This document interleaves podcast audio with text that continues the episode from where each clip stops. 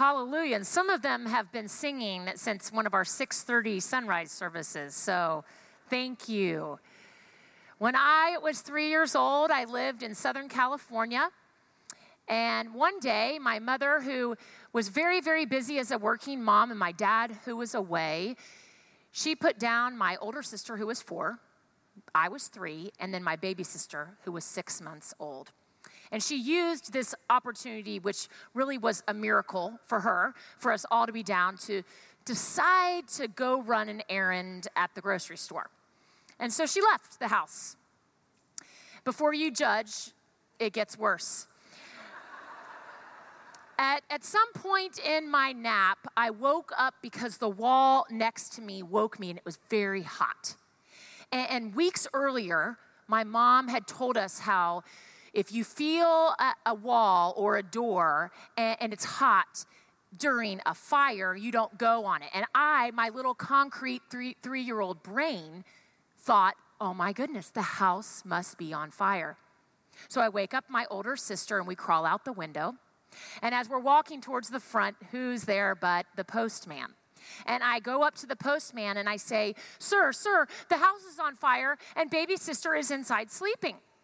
Well, he must have believed me because he called 911. And, and so fire trucks are approaching and the police officers are coming, and then drives my mom back home. And she cleverly pulls into the neighbor's driveway and then kind of races across as if she's just been next door at the neighbor's house. And there I am up at the fireman pointing my finger. You have to knock this door down because the house is on fire and baby sister is inside. And mom says, just before he's about to knock the door down, she says, No, no, no, no cause for alarm. And he, imagine, he had several things at that point that he was alarmed over. Oh my goodness. You left three children alone inside the house, let alone there is no fire here. You see, my mother had told me about something that I needed to be fearful of, and it was when you are in a fire, if there's a wall or a door that's hot, that means there's something on the other side of it. Everything in me, then, when I woke up from that nap, said, There is cause for alarm. There is reason to be scared. Sometimes the circumstances of our lives, the here and now that we are experiencing, they make us feel really alarmed. They make us feel concerned and scared. And I, wonder if any of you even felt this just for a moment this past week when you saw the, the spires of Notre Dame burning, and then you're like, oh my gosh, that makes me think of other towers in years past that were burning, right? So sometimes the reason that we get scared or alarmed is that we're reminded of those painful things of the past and we just don't want them to happen again. Or maybe we're reminded and we just don't want the future to be as it was. Well, this morning, three women, they leave early in the morning, years, 2,000 years ago, to go anoint Jesus' body. And as they, they approach the tomb, they see something that alarms them and they are terrified. But there's a messenger of God there that gives them a word of hope. And I pray it will be for us today as well. Before we hear God's word, let us first look to the Lord in prayer. Gracious and loving God, whatever emotions we brought to worship today, you accept them whatever story we come with today, you are part of it, whether we know it or not. So, oh, holy, creator, almighty, powerful God, may your spirit that is within each of us, may it speak so loudly that we cannot leave the same. May the words of my mouth and the meditations of our hearts, may they be pleasing and acceptable, for you are our rock, our steady presence, our Redeemer. Amen. And now, hear the resurrection story as told in the Gospel of Mark. When the Sabbath was over, Mary Magdalene and Mary, the mother of James, and Salome brought spices so that they might go and anoint Jesus. And very early on the first day of the week, when the sun had risen, they went to the tomb. They had been saying to one another, Who will ra- roll away the stone for us from the entrance to the tomb? When they looked up, they saw that the stone, which was very large, had already been rolled back. As they entered the tomb, they saw a young man dressed in a white robe sitting on the right side, and they were alarmed. But he said to them, Do not be alarmed. You are looking for Jesus of Nazareth, who was crucified. He has been raised. He is not here. Look, there is the place they laid him. But go, tell his disciples and Peter that he is going ahead of you to Galilee. There you will see him, just as he told you. So they went out and they fled from the tomb, for terror and amazement had seized them, and they said nothing to anyone, for they were afraid. This is the word of the Lord. Thanks be to God. So it's the day after the Sabbath. Sabbath was on a Saturday in first century. These women woke up early on this Sunday and they headed towards the tomb because, as was custom, they wanted to anoint this dead body of Jesus.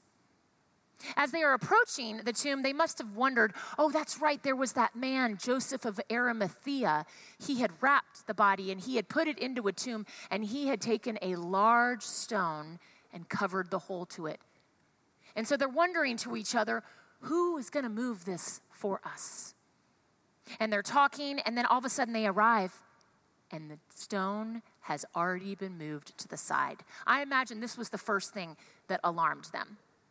You see, only a few days before, they had been in those crowds where they were standing shoulder to shoulder with people who were looking at Jesus and saying, Crucify him, crucify him. And then later, when they were at the cross, they saw people spit on him and mock him.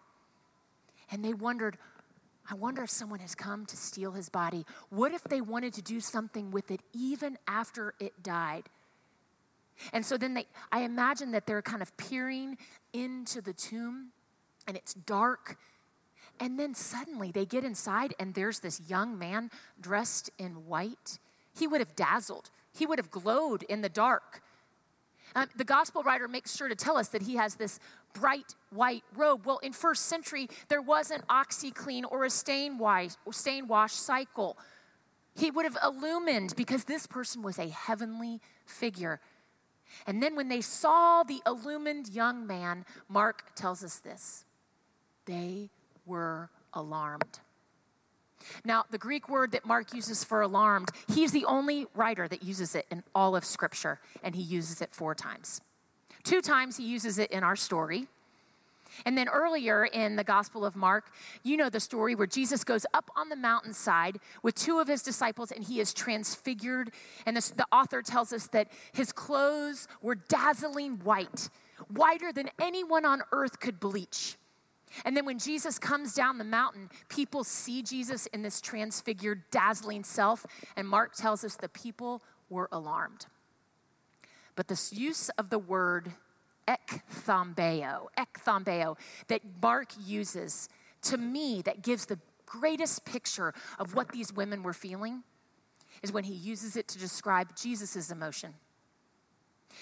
On Friday night, the night, uh, Thursday night, the night of his betrayal, Jesus goes to the Garden of Gethsemane. This is the story that Christians love because it's a story where Jesus falls to his knees and he begs his heavenly Father, Take this cup from me. Not my will, but your will.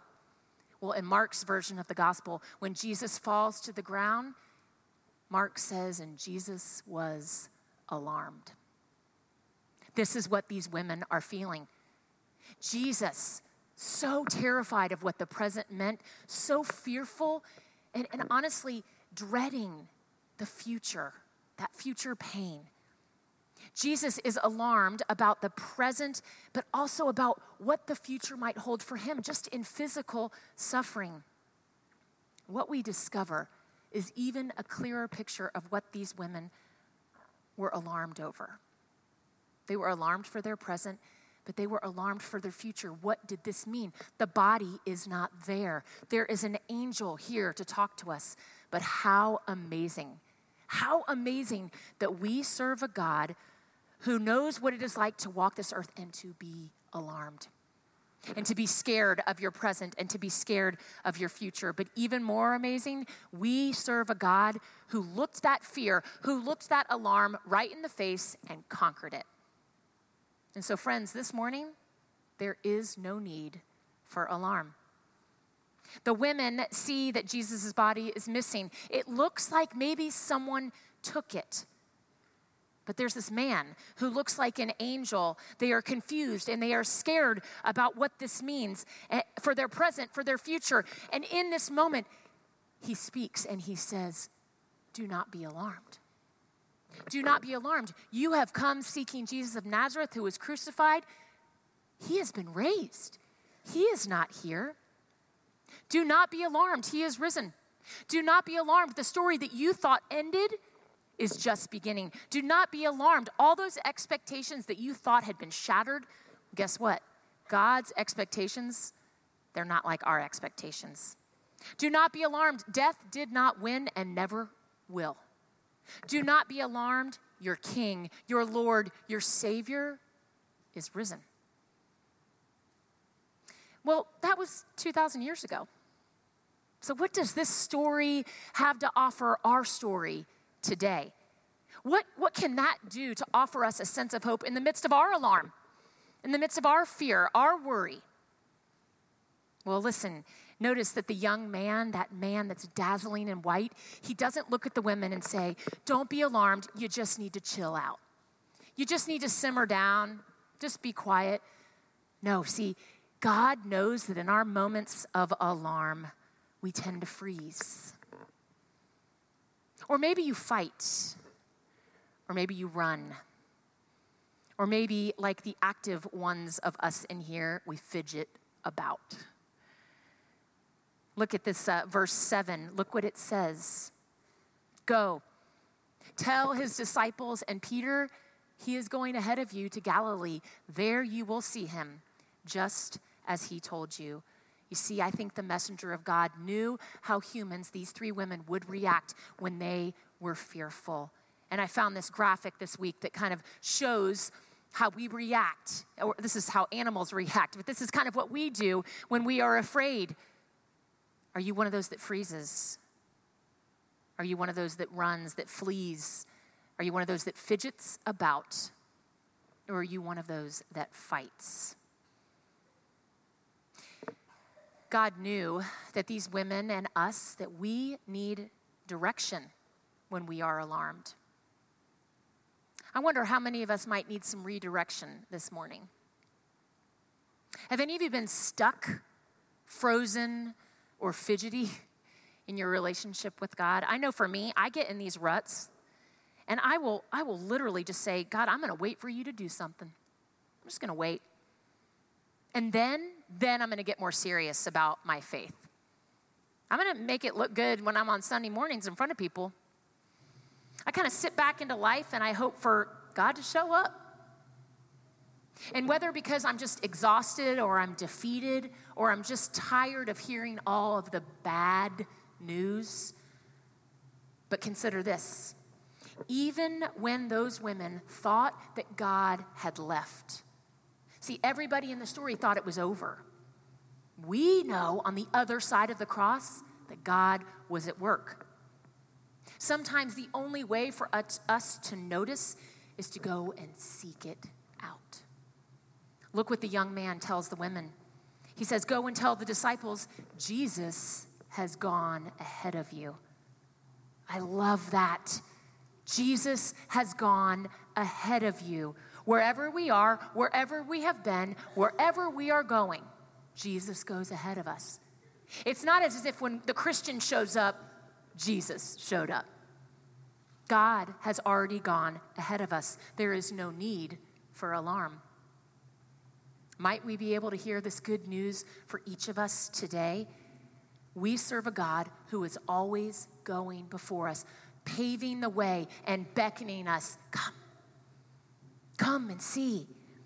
In the story of the people of Israel, Moses guides them through the wilderness, the most difficult time of these folks' lives, and God goes before them in a pillar of cloud and at night in a pillar of fire. And then when Moses passes the mantle over to Joshua, Listen to what it says. It says, It is the Lord who goes before you. Do not fear. God will not forsake you. We serve a God who is always at work. We serve a God who does not rest or sleep or take breaks. Or I love how Kyle Bender says it week after week. We serve a God who is up to something. Always up to something. And as those women, as they stood in that tomb and they are alarmed, they are fearful, God was going before them. The good news of the resurrection of Jesus is this even when we feel fear, even when we feel alarm or overwhelmed, that does not stop God's work. Even when the steps ahead look so scary, you know, some of you might feel like you're kind of up against a hot wall right now. It might feel like that the world has a fire on the other side of it and it doesn't feel very comfortable for you. Some of you might feel like a fire is coming towards you, and some of you are in the midst of one right now. I want you to hear this news this day. Do not be alarmed. You have come to seek Jesus of Nazareth. He was crucified, but he has been raised. He is not here, he goes ahead of you back to your school, back to your home, back to your workplace, back to your city if you're visiting. God is at work even when we are in our state of fear. Friends, our living, resurrected God is at work in our world. Our God goes before us. There is no cause for alarm. Our God goes before us. It is our responsibility as the followers of this faith to go and tell the world, to seek out where God is at work and then to share that good news with the world. And so we're going to begin now with the hope of our resurrected Christ. I want to ask you to stand and let us affirm together, saying what it is we believe, using the words of the Apostles' Creed, the universal creed of the church. So, this day, brothers and sisters in Christ, what is it that you believe?